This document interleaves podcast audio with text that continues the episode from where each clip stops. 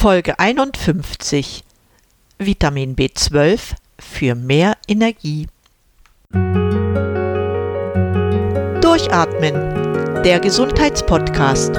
Medizinische Erkenntnisse für deine Vitalität, mehr Energie und persönlichen Erfolg von und mit Dr. Edeltraut Herzberg im Internet zu erreichen unter quellendergesundheit.com. Ich begrüße dich recht herzlich zu einer neuen Episode meines Podcasts. Schön, dass du wieder dabei bist. Gehörst du auch zu den Menschen, die sich manchmal oder auch häufiger energie- und kraftlos fühlen? Du bist oft müde, appetitlos und unkonzentriert. Ein Espresso, der dir sonst geholfen hat, wirkt nicht mehr auch nicht andere anregende Getränke wie Cola, Red Bull und was es da sonst noch gibt. Vielleicht versteckt sich dahinter ein Vitamin B12-Mangel. Das kann man abklären lassen, indem das Labor Methylmalonsäure im Urin bestimmt. Es gibt jedoch auch die Möglichkeit, ohne Labor Vitamin B12 einzunehmen, wenn die Symptome denen entsprechen, die ich gerade aufgezählt habe. Es gibt auch andere Gründe, es gibt auch andere Gründe, warum ich gerade heute das Vitamin B12 thematisiere. Einen kurzen Überblick hast du bereits in meiner Sendung über B-Vitamine allgemein erhalten. Und ich habe dir in der Sendung gesagt, dass alle B-Vitamine stets gemeinsam bzw. in Kombination mit einigen anderen B-Vitaminen wirken. B12 zum Beispiel hat als komplementäre Mitspieler Vitamin B1, B6 und B9. Und gerade die komplementäre Wirkung von B9 ist entscheidend für eine ganze Reihe von Stoffwechselprozessen. Wenn ich jedoch von Vitamin B12 in Zusammenhang mit Energie spreche, komme ich nicht umhin, über die Mitochondrien, also die Kraftwerke in unseren Zellen zu reden. Denn die Mitochondrien sind es, die die Zellen mit Energie in Form von Adenosintriphosphat, was man auch ganz kurz ATP nennt, zu versorgen. Die Zelle benötigt diese Energie unbedingt für Stoffwechselprozesse, aber auch um sich zu schützen gegen Angriffe von außen. Das können zum Beispiel freie Radikale sein. Die Zelle benötigt die Energie weiterhin auch dafür, um sich zu regenerieren und sich gegebenenfalls zu reparieren. Die Mitochondrien sind hochspezialisierte Zellorganellen, die allein nicht lebensfähig sind. In Zellen, die einen hohen Energiebedarf haben, wie zum Beispiel die Herzmuskelzellen oder Hirnzellen, sind besonders viele Mitochondrien enthalten. Mitochondrien besitzen auch eine eigene DNA. Sie vermehren sich durch Wachstum und Sprossung. Dabei wird die Menge der Mitochondrien in der Zelle ihrem eigenen Bedarf angepasst. Durch oxidative Phosphorylierung werden in der Atmungskette Zucker und Fettsäuren mit L-Carnitin zu den Metaboliten NADH und FADH umgebaut und mit Sauerstoff schließlich zu ATP verbrannt. Dabei spielt Phosphor, den wir dann im ATP wiederfinden, eine große Rolle. Übrigens produzieren wir an einem Tag genauso viel ATP, wie wir selbst wiegen. Und das produzierte ATP wird momentan verbraucht. Also wir können es nicht speichern. Damit aber dieser Prozess gut ablaufen kann, benötigen die Mitochondrien zusätzlich eine ganze Reihe von Vitaminen, auch Mineralien sowie Aminosäuren. Zu den B-Vitaminen gehören B1, B2, B3 und B12. Diese aufgeführten Mikronährstoffe kann der Körper nicht selbst produzieren.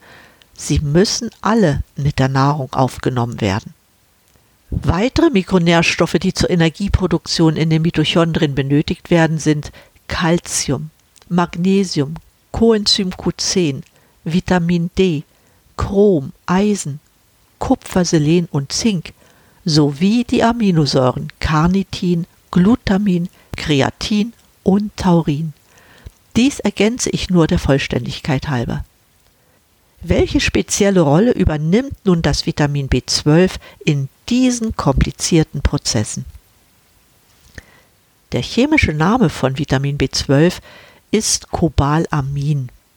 Dieser Name deutet zugleich darauf hin, dass das Molekül ein Kobaltatom in dieser Komplexverbindung enthält. Entwicklungsgeschichtlich betrachtet ist Vitamin B12 das älteste und komplexeste Vitamin. Es war vermutlich schon in den Frühformen des Lebens für den Stoffwechsel bedeutungsvoll. Wir können drei Formen von Cobalamin unterscheiden. Ja, eine vierte kommt auch noch dazu, und diese Formen unterscheiden sich hinsichtlich ihrer Bedeutung im Stoffwechsel. Welche Stoffe sind das konkret? Das sind Adenosylcobalamin, Methylcobalamin und Hydroxocobalamin. Zuerst möchte ich einiges über Methylcobalamin sagen. Dabei muss ich aber aufpassen, dass ich nicht allzu wissenschaftlich werde. Methylcobalamin enthält eine Methylgruppe. Erinnere dich an den Chemieunterricht. CH3 ist das Kürzel. Methylgruppen benötigt man für Methylierungen, die sehr viel in unserem ganzen Körper ablaufen. Sie werden für regenerative und epigenetische Prozesse benötigt sowie für den Wiederaufbau von Zellmembranen. Bedeutung haben diese Reaktionen ebenso im Hormonhaushalt sowie bei der Ausbildung und Umwandlung von Neurotransmittern, also Botenstoffen im Nervenstoffwechsel.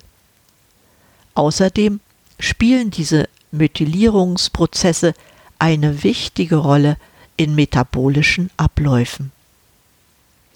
So wirkt das Methylcobalamin speziell im Zellplasma als Teil eines Methylierungszyklus, in welchem ein universeller Methylgeber hergestellt wird, der für eine ganze Reihe von zentralen körperlichen Prozessen zur Energiegewinnung gebraucht wird. Andererseits aber regeneriert Methylcobalamin auf diesem Weg auch die Folsäure, damit diese ihre Rolle bei der Zellteilung und Blutbildung erfüllen kann. Die zweite Form von Cobalamin, das Adenosylcobalamin, wirkt direkt in den Mitochondrien, den Energiekraftwerken unserer Zellen. Es ist Teil des sogenannten Zitratzyklus. Und dieser ist der wichtigste Stoffwechselkreislauf zur Energiegewinnung in unserem Körper. Schließlich kommt noch das Hydroxy oder Hydroxocobalamin. Diese Verbindung selbst ist kein aktives Coenzym. Es ist jedoch ein ausgezeichneter Radikalenfänger und hilft bei Entwicklungsprozessen. Somit schützt das Hydroxocobalamin vor Energieverlust, zum Beispiel durch Umweltbelastungen. Ja, ich erwähnte ein viertes Cobalamin, das ist das Cyanocobalamin. Das ist die Form, die synthetisch hergestellt wird und die man auch einnehmen kann, was allerdings nicht so gut ist, weil diese Form erst in die drei genannten umgewandelt werden muss, damit sie ihre Wirkung im Körper entfalten kann. Wie die Energiebereitstellung durch Vitamin B12 mit seinen drei Coenzymen beeinflusst wird, versuche ich anhand der Mechanismen darzustellen, bei denen Vitamin B12 benötigt wird. Vitamin B12 ist in Form des Methylcobalamins wichtig für die Blutproduktion. Ein starker Vitamin B12-Mangel führt damit zu Blutarmut. Das aber bedeutet, dass die Sauerstoffversorgung nicht optimal läuft und damit ist die Energieproduktion des Körpers reduziert. Menschen mit Blutarmut, deren Ursache B12-Mangel ist, haben sehr wenig Energie und chronische Schwäche stellt sich ein. Die Leistungsfähigkeit der betroffenen Personen ist stark eingeschränkt. Des Weiteren ist Vitamin B12 in Form von Methylcobalamin an der Produktion von Kreatin, Carnitin und Coenzym Q10 beteiligt. Das aber sind die Stoffe, die ebenfalls für die Energieproduktion benötigt werden. Auch Vitamin B12 in Form von Adenosylcobalamin ist wichtig für die Energieproduktion in den Mitochondrien. Es ist ein wichtiger Helfer im Zitratzyklus, dem zentralen Zyklus zur Energiegewinnung. Bei einem Mangel an B12 können Fette und Ketone nur noch eingeschränkt zu Energie umgewandelt werden. Hinzu kommt, dass sich dann die schädliche Methylmalonsäure, ein Stoff, der beim Abbau von B12 entsteht, in den Mitochondrien anreichern kann. Dadurch aber wird die Verwertung von Glucose und Glutaminsäure für die Energieproduktion stark beeinträchtigt. Bedeutung hat Vitamin B12 auch für die Entgiftung. Es ist selbst ein starkes Antioxidant und entgiftet zahlreiche chemische Substanzen. So hilft Vitamin B12 oxidativen Stress zu vermeiden, damit die Zellfunktion und Energieproduktion gewährleistet wird. Ein Mangel an Vitamin B12 kann ebenfalls zu einem Mangel an Glutathion führen. Glutathion ist jedoch enorm wichtig, weil es das wichtigste Antioxidant des Menschen ist. Bei Glutathionmangel entsteht oxidativer Stress in den Mitochondrien und du kannst dir sicher denken, das Energieniveau wird dadurch in stark negativer Weise beeinträchtigt. Du siehst also, dass Vitamin B12 auf unterschiedlichen Wegen die Energieproduktion unterstützt. Für dich ist es sicher wichtig zu erfahren, was die Ursachen von B12-Mangel sind und wie man das merkt. Ein Vitaminmangel kann immer generell dann entstehen, wenn über längere Zeit weniger von dem Vitamin zugeführt oder aufgenommen wird, als der Körper benötigt. Auch ein erhöhter Verbrauch oder Verlust unter bestimmten Bedingungen kann bewirken, dass der Wert für Vitamin B12 sinkt. Schließlich gibt es bestimmte Medikamente, die einen Mangel an Vitaminen hervorrufen können. Genauso ist es auch bei Vitamin B12. Zu den wichtigsten Auslösern eines B12-Mangels zählen folgende. Bei streng veganer oder vegetarischer Ernährung sowie bei Magersucht wird sehr wenig Vitamin B12 aufgenommen. Personen, die einen Mangel des sogenannten Intrinsikfaktor haben, der für die Aufnahme von Vitamin B12 notwendig ist, haben ebenfalls Vitamin B12-Mangel. Das kann zum Beispiel bei Entfernung des Magens oder bei chronisch atrophischer Gastritis, einer Form von Magenschleimhautentzündung, entstehen. Weiterhin kann die Aufnahme von Vitamin B12 im Darm, zum Beispiel durch chronische Entzündung oder nach Teilentfernung des Darms, reduziert sein. Ebenso bei chronischen Nieren- und Lebererkrankungen, aber auch zum Beispiel bei Befall mit dem Fischbandwurm ist mit einem erhöhten Verbrauch von Vitamin B12 zu rechnen.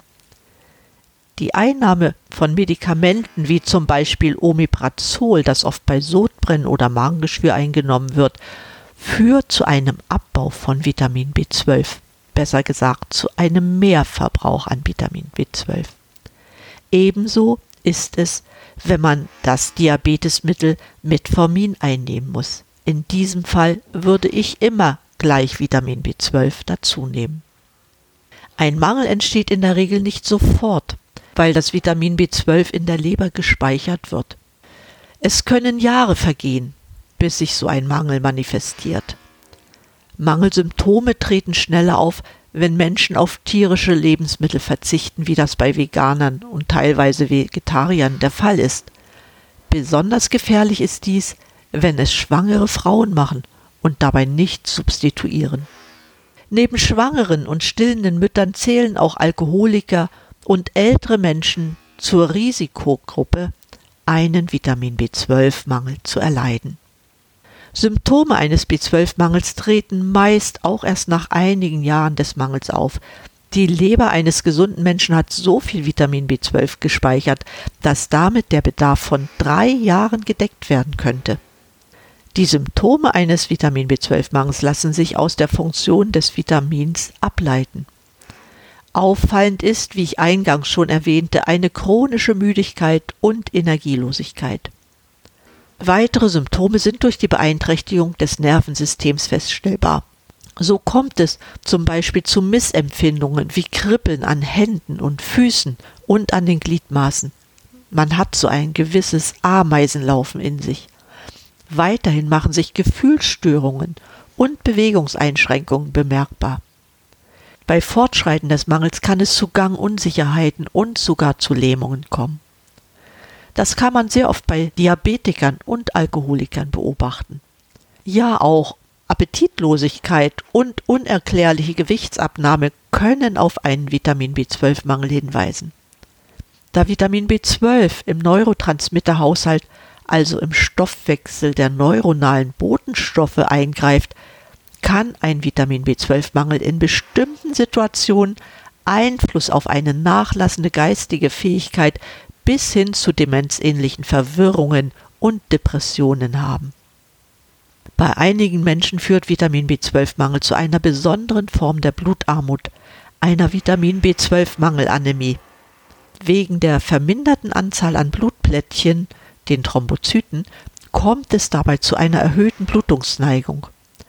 Man kann auch eine erhöhte Infektanfälligkeit und Abwehrschwäche als Folge einer zu geringen Bildung von weißen Blutkörperchen beobachten. Da bei Vitamin B12-Mangel die Schleimhäute leicht verletzbar sind, kann man auch eine glatte rote Zunge bzw. Zungenbrennen beobachten. Letzteres sieht man häufig bei Alkoholikern als Zeichen eines Vitamin B12-Mangels. Du siehst also, die Symptome sind vielfältig und teilweise schwerwiegend. Erste Zeichen sind jedoch fast immer Energielosigkeit, eingeschränkte Leistungsfähigkeit und Müdigkeit. In diesen Fällen hilft oft schon die Einnahme von Vitamin B12. Du kannst dich hierzu gern in der Apotheke beraten lassen.